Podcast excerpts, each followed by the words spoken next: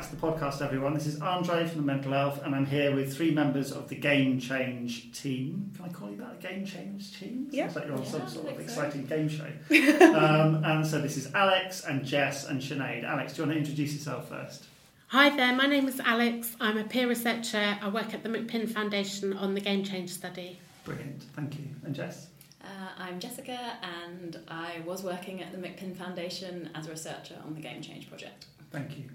And I'm Sinead Lambe, and I'm a clinical psychologist working at the University of Oxford. Alex, you spoke a bit about the peer research process that you did for this project, and that sounded really interesting to me. Yes. Tell me how that worked with Game Change. Sure. Well, the first, um, my first role in um, mental health was as a peer support worker, where I started using my uh, lived experience to help other people, and then I joined the Game Change Lived Experience Advisory Panel and started working with the Game Change team, and that progressed into my role as a peer researcher, which was a very good progression, and I started working on a more uh, regular basis for the McPin Foundation.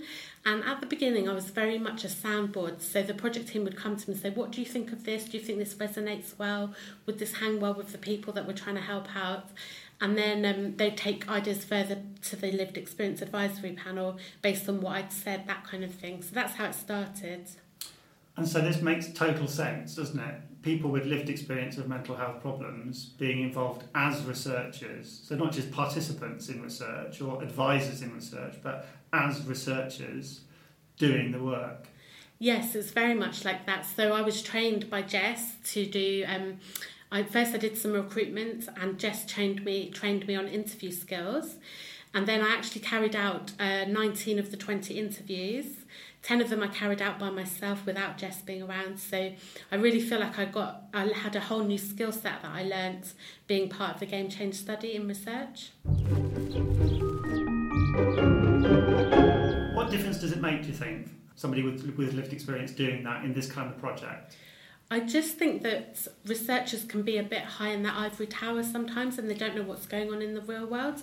No offence to Jess, but I find I found that I was able to sort of ground them and say, well actually it's not quite like that or that's a bit patronising, that's not really appropriate to say that kind of thing. So just like like I think it's some kind of soundboard or sense check that I offered.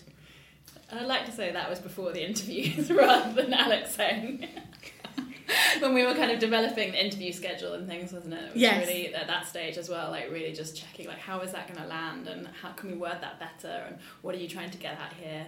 But then in the interviews themselves, I think it was it was really fascinating because Alex and I, after all the game change stuff, we then looked back at all the transcripts and did a bit of analysis of what the peer, what Alex Alex using her peer identity really brought to the interviews.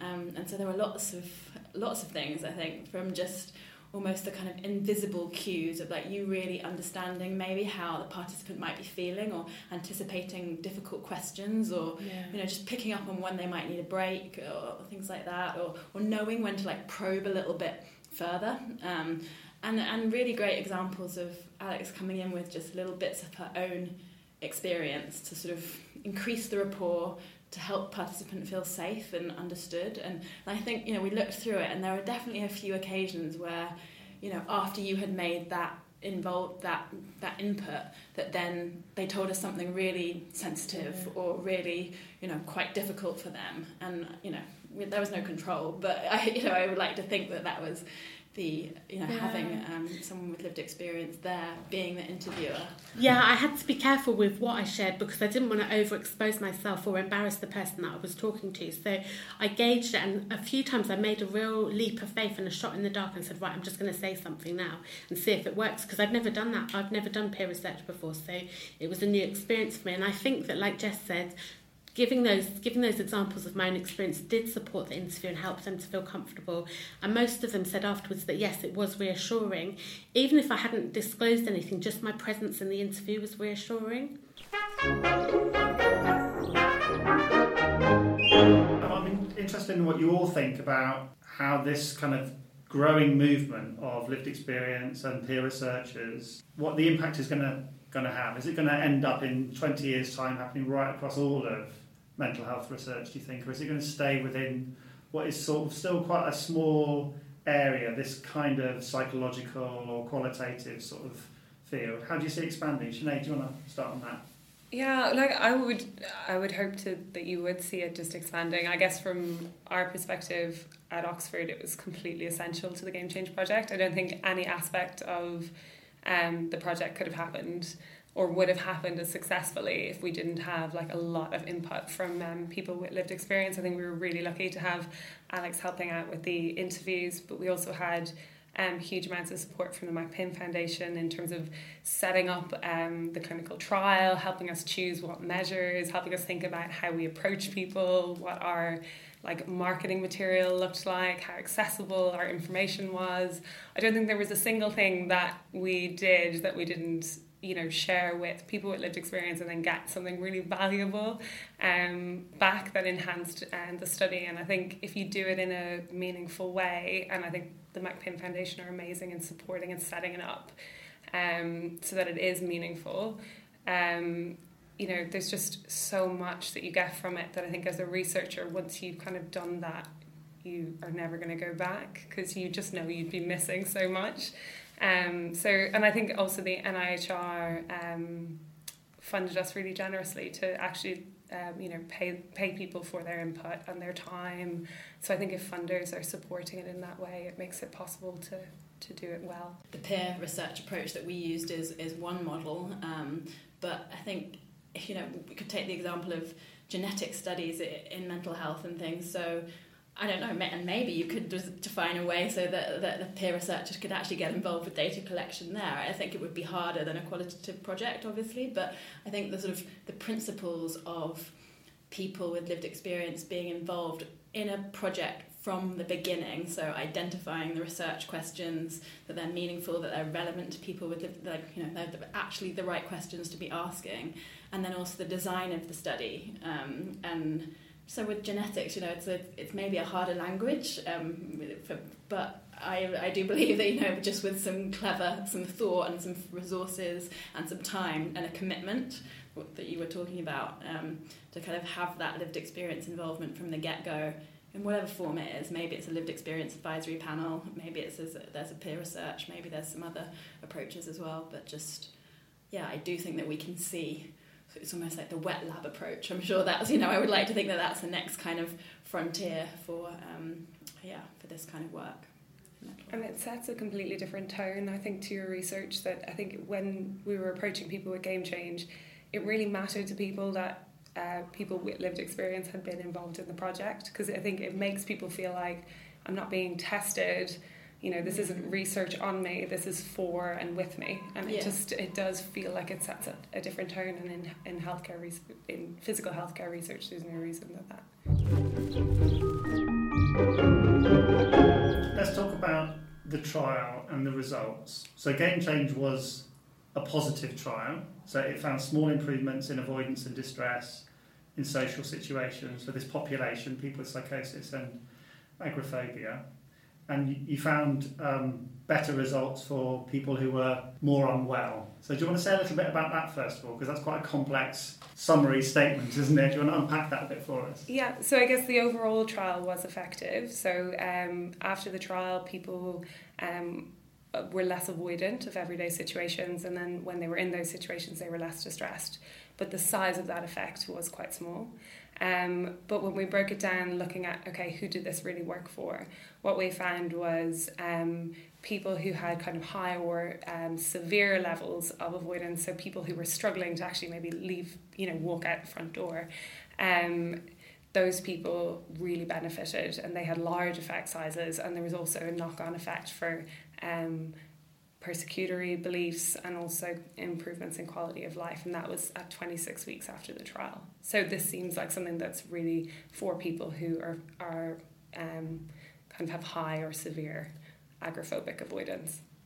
And I guess when you have this sort of result in a population who maybe have not had any help for many many years and we haven't had any interventions that can support them people get very excited yeah. um, what do you think about that, the excitement? Because in the room, just you know, we had these four presentations earlier on, and there were lots of very positive quotes and videos of people whose lives have been changed. What's your kind of scientific head thinking about what's next now? I guess, like, first of all, I think it is really exciting because people with psychosis, you know, do tend to be a neglected group. And I think agoraphobic avoidance is a massive problem for people, but it's also very often overlooked. So I think it is really exciting and it's lovely that a therapy is working for this group and it's working for the more severe because that's not necessarily a pattern you always see. Um, but obviously, you know, it's important that this is implementable in the real world. It's important that our excitement is based on rigorous um, kind of scientific evidence rather than, um, you know, new technologies. Obviously, are exciting, um, but we want to make sure this is really grounded um, in, you know, in the science, has a strong evidence base, and everything about um, the Game Change project has been designed to kind of do that. So it was a large, is it, for psychosis, it was a very large trial. So we had 346 people in the trial. Um, and now that we've got this result, we've, we're setting up a number of um, implementation studies. So services are actually going to try implementing this and, of course, be monitoring outcomes so we can check that as we implement it, that we keep those, those effects going. So thinking about the barriers and the kind of facilitators for that sort of implementation, building on the talk from earlier, um, I mean, there's obvious stuff, isn't there? Like being able to afford a headset or having enough staff who are trained in how to do this stuff in the NHS. What do you see as the kind of issues that we're really going to have to overcome over the next few years to get this implemented? Yeah, I think you need to be thinking about this stuff really from like the very beginning. So in Game Change, we had a body of work that was looking at barriers to implementation before we even had the treatment designed. So that way we could identify what are some of the barriers and then how can we um, find solutions in how we build the treatment and how we run the trials so that we're you know we're already overcoming some of those in that kind of early stage. Um, headsets have become incredibly cheap they're really, you know, it's about three hundred and fifty pounds for all in for um, a VR headset. When we started the trial, it was about a thousand two hundred or thousand five hundred. Um, you can use them in people's homes, so in terms of clinical space, um, you know that that's not an issue. And also, peer support workers delivered um, the treatment on the trial and our lived experience advisory panels were really enthusiastic about this as a as a delivery group and they are you know a lot of trusts are building up um, a workforce of peer support workers, and you know they are kind of underutilized at the moment. So this could be really well placed. So there's, I think there's a lot of solutions kind of built in around kind of implementation that means that um, the way the treatment's been designed, the people we've tested in delivering it. Um, and also the advances in tech means that it will hopefully roll out and then these implementation studies that we're running at the moment will hopefully um, give us more information so we can kind of continue that process. How does this work expand into other areas? There must be all sorts of different mental health problems that VR could help with. Absolutely. I think VR is going to be used kind of across the board because it, it allows you to do really behavioral work, which, you know, is kind of the cornerstone of effective CBT, but is, you know, there's lots of practical reasons why that's difficult to do in, in clinical practice. I don't think there's a, any mental health problem that you can think of that you don't think VR could be used to, to help with some element of that probably our biggest limitation is is programming and actually developing the programs and testing them. That's probably the thing that kind of slows it down. It's definitely not for a kind of lack of ideas. So I'd say in ten years' time you'll see stuff available across the board.